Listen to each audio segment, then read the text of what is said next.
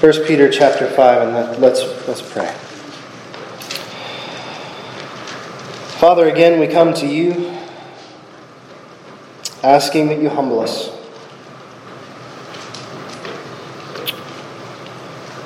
We are but vessels of clay and are often foolish. Give us wisdom. In the name of Jesus we pray. Amen. I notice the passage you chose follows Eutychus falling out of the window because Paul spoke so long. Uh, hopefully, nobody's sitting in the windowsills at the moment. Um, 1 Peter chapter 5, starting in verse 5. Actually, I'm going to read the context like Mark did because that's a good idea, so we'll read 1 through 7. So I exhort the elders among you, as a fellow elder and a witness to the sufferings of Christ, as well as a partaker in the glory that is going to be revealed. Shepherd the flock of God that is among you, exercising oversight not under compulsion, but willingly, as God you would have you, not for shameful gain, but eagerly, not domineering over those in your charge, but being examples to the flock. And when the chief shepherd appears, you will receive the unfading crown of glory. Likewise, you who are younger, be subject to the elders.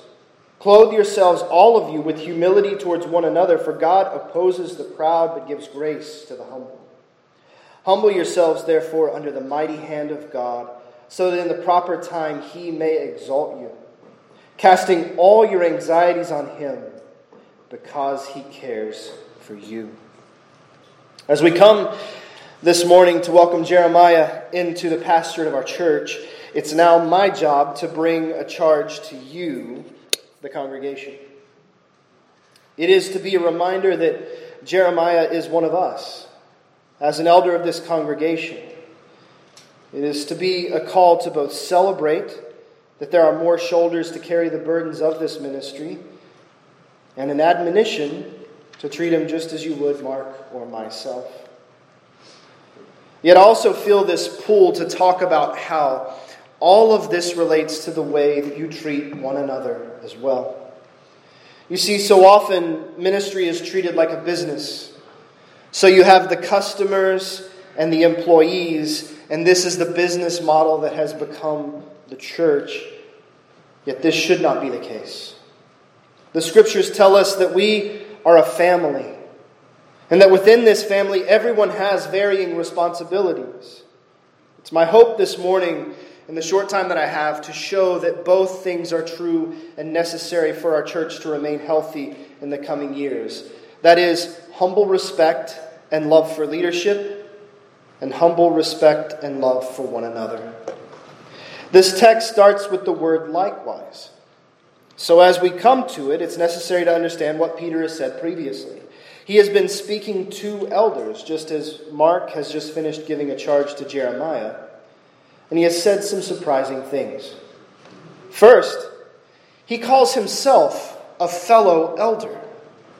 This is quite astounding. He is one of the apostles. He has eaten with Jesus. Elsewhere, he has written that he and Paul are writing scripture, yet he calls himself equal with all of the other elders in the church who are not apostles, who have not seen Jesus in the flesh. And this shows, in some ways, that there is no hierarchy of leadership. We work together as equals.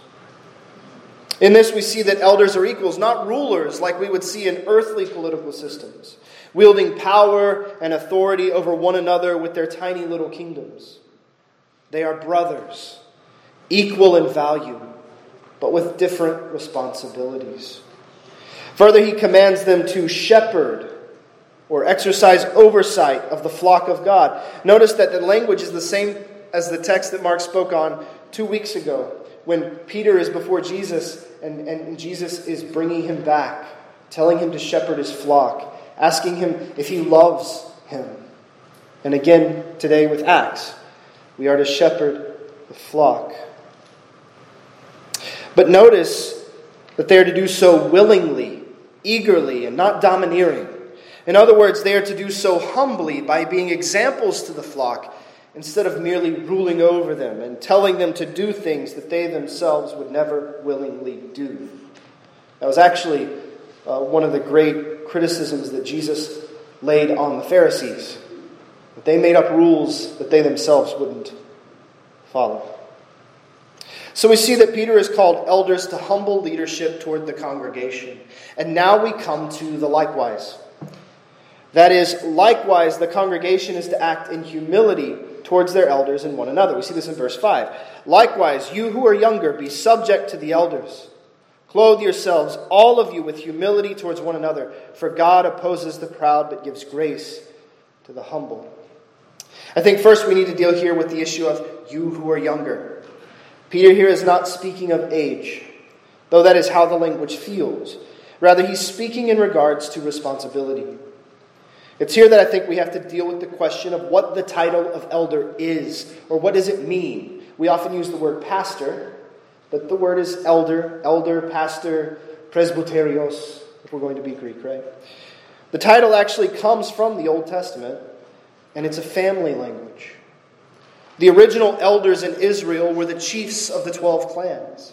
Later, as the clans grew, there were elders over different families within those households who answered to an elder over the whole clan. And we get this picture of Jesus and the pastoral care that pastors have over their part of the family. They were the elder brothers in the clans that were designated with the honor of leading their collected family. It's true that they had a measure of honor in being the elder brother, but they also had all of the responsibility for the well being of the household. And as the household thrived and flourished, so did their honor. But if the household withered and shriveled, particularly because of their foolishness or lack of oversight, their honor also shriveled. This is the background for what we see in the New Testament for eldership. We as a church are gathered together as a great spiritual family, and God in His providence has determined that Mark, Jeremiah, and myself are to be the elder brothers of this fellowship. Much like Peter, we see you all as equal in value to us. We recognize that we are family, and yet, what is in some sense terrifying is that your well being is our responsibility. We've been charged to keep you healthy and to care for you, as well as care for one another and to hold one another accountable. This is no game, this is no competition. It is life and death and we love you dearly. It's a heavy charge. This is why Peter exhorts us to lead willingly and not out of compulsion or a, a, sense that this is some heavy labor that we have to do even though we're not willing to do so. It's a burden, but it's a glorious one for those of us who have been charged to bear it. I know for the three of us it is a genuine joy even in the darkest of times. So here when Peter says, younger ones, he is intending the rest of the spiritual family in the greater sense of the spiritual household where the elder brothers are charged with leadership. He means the lambs. Yet, what charge does Peter lay at your feet? What has he commanded you? He says, Be subject to your elders. Now, it would be nice to be able to say here that what is translated be subject means something other than submit. That there is some dark, secret meaning in the Greek that just doesn't come across on the surface in English, but frankly, it means submit. Yet I want to be clear here that it is not telling you to submit to my authority or Mark's or Jeremiah's authority because we are some sort of special holy men who are untouchable. Neither is it saying that you should submit to us like you would some civil magistrate who can take your land and your livelihood. Rather, you are told to submit to our authority because of God's providence, because God Himself has placed us in this role for some reason that only He seems to know. You see, for good or ill, He has seen fit to raise us up to a position of leadership. He's brought us together to guide the church and to care for you spiritually. And the scriptures are clear that God raises up leaders for either the blessing or the cursing of a people. And we pray earnestly that our leadership would bless you. Yet it's God's providence that has placed us in this position, and we have to trust that He has equipped us to serve you well. It's also your responsibility to trust God in the same way and listen to us as we seek to guide you scripturally. This is not to say that you cannot call our advice and admonition into question. Far from it, but you should do so cautiously. Hebrews 13 tells us this in verse 17 Obey your leaders and then submit to them, for they are keeping watch over your souls as those who have to give an account. Let them do this with joy, not with groaning, for that would be of no advantage to you. So, as Jeremiah comes to lead, and as we continue in this task, I charge you to help us serve you. We will have to give an account to God for our actions. While we do have the responsibility to lead and make decisions, we will be weighed and measured for our obedience in ways that you will not. We are not up here because we like being in the spotlight and need to be trusted. Rather, we are constrained by the Holy Spirit and we can do no other. There will be a day when Mark, Jeremiah, and I will stand before the throne of God and we will give account for every word we have said, every command that we have given, every decision that we have made on your behalf. We will be judged more harshly because we want to serve you. It honestly scares me. I know my shortcomings. I know my foolishness. I know that Mark and Jeremiah are both aware of their shortcomings as well. But, friends, we love you. We love you so much. We want you to grow in your knowledge of the truth. We yearn to see you mature Enable yourselves to teach the scriptures to your neighbors. We long, pardon me.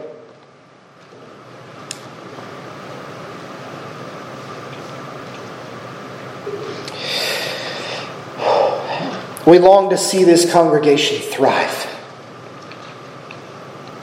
We long to see Christ glorified in our midst. And because of these things,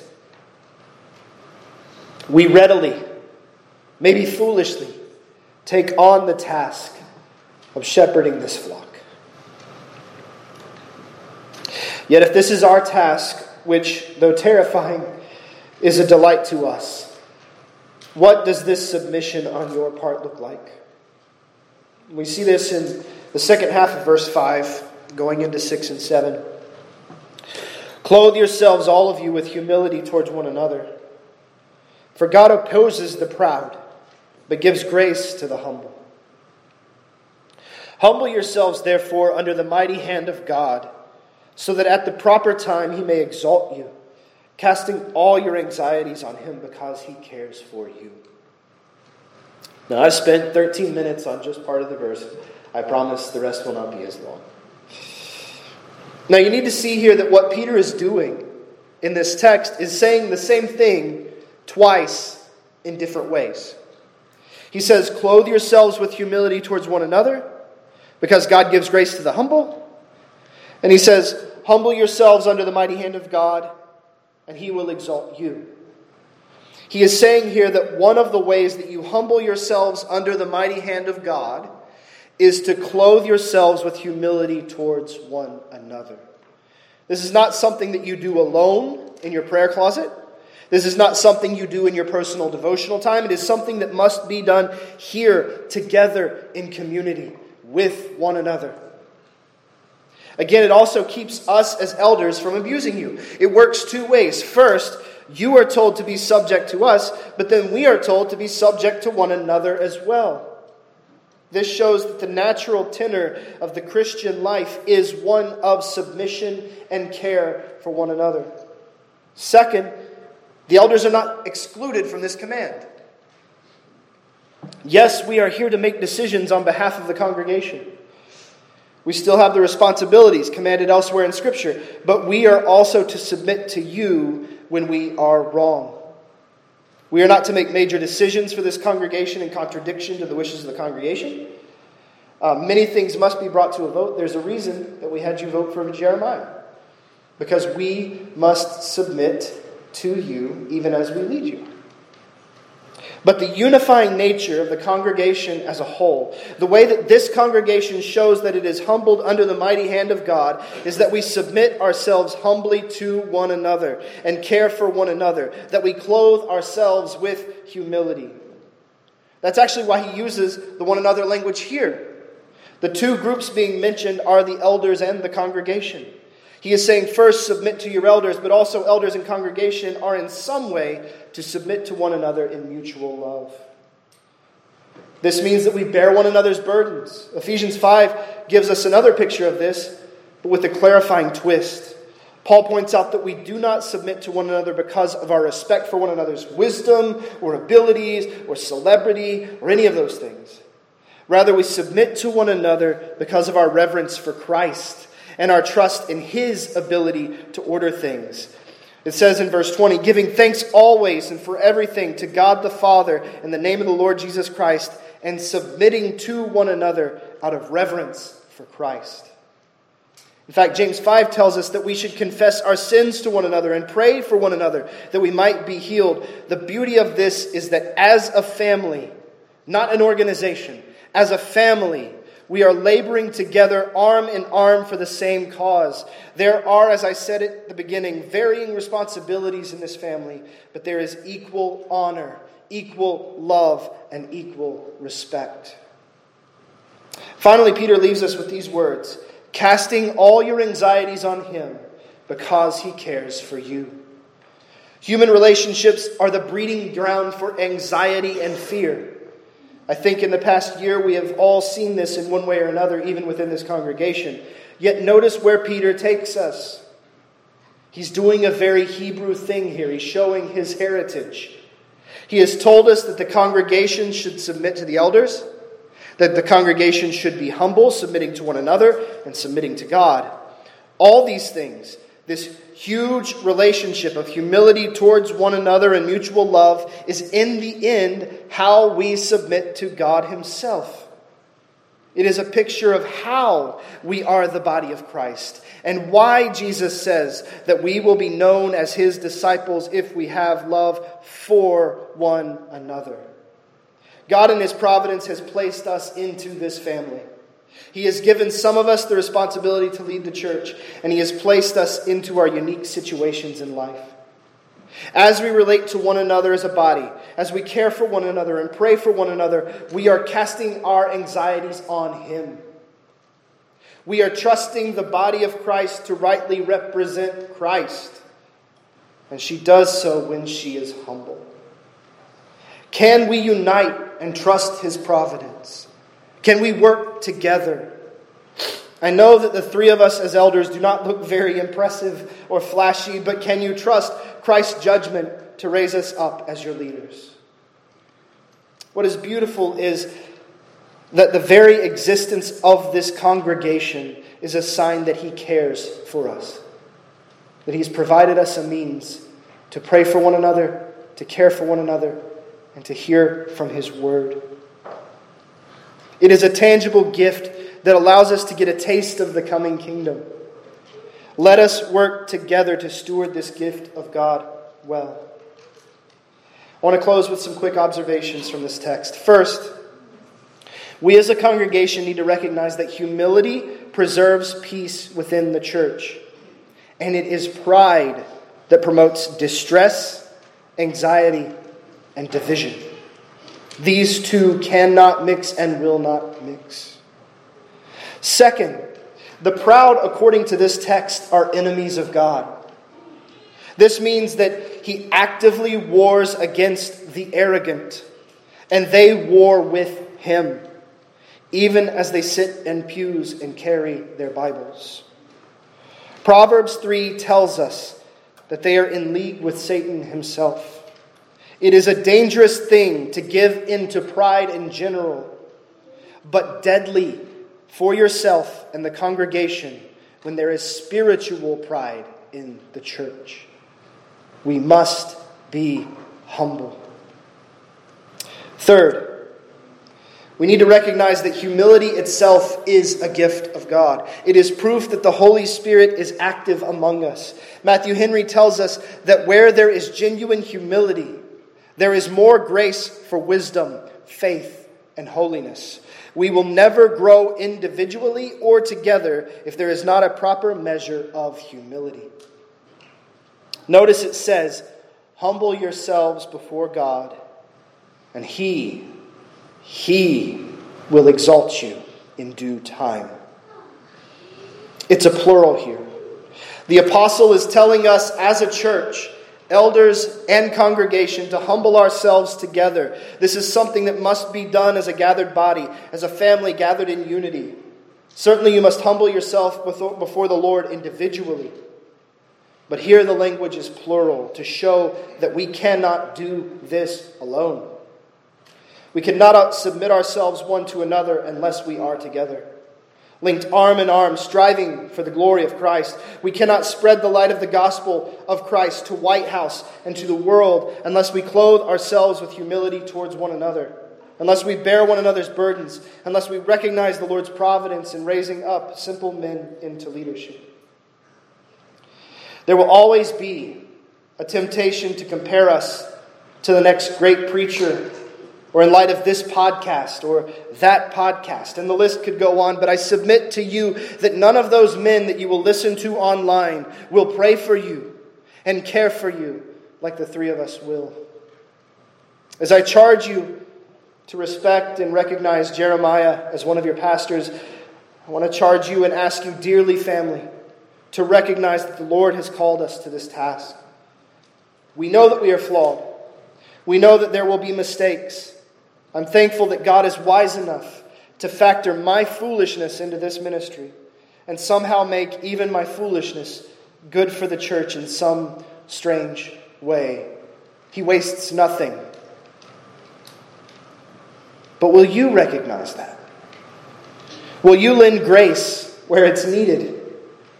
Will you lend the same grace to one another? As we grow together, as we serve together, and as we learn together, there will be growing pains. But our Lord, who has ordained all things, knew this before the foundations of the earth and decided that it would be for our good and for His glory to go through them. Not many wise, not many noble, just simple folks seeking to be faithful. That's who we are. We don't have flashy signs or all the crazy stuff because we recognize who we are. So let us bravely serve one another in humility, casting our anxieties on God, for we know without a doubt that He cares for us. And His love is not fickle, it never wavers, for He does not change. Let's pray.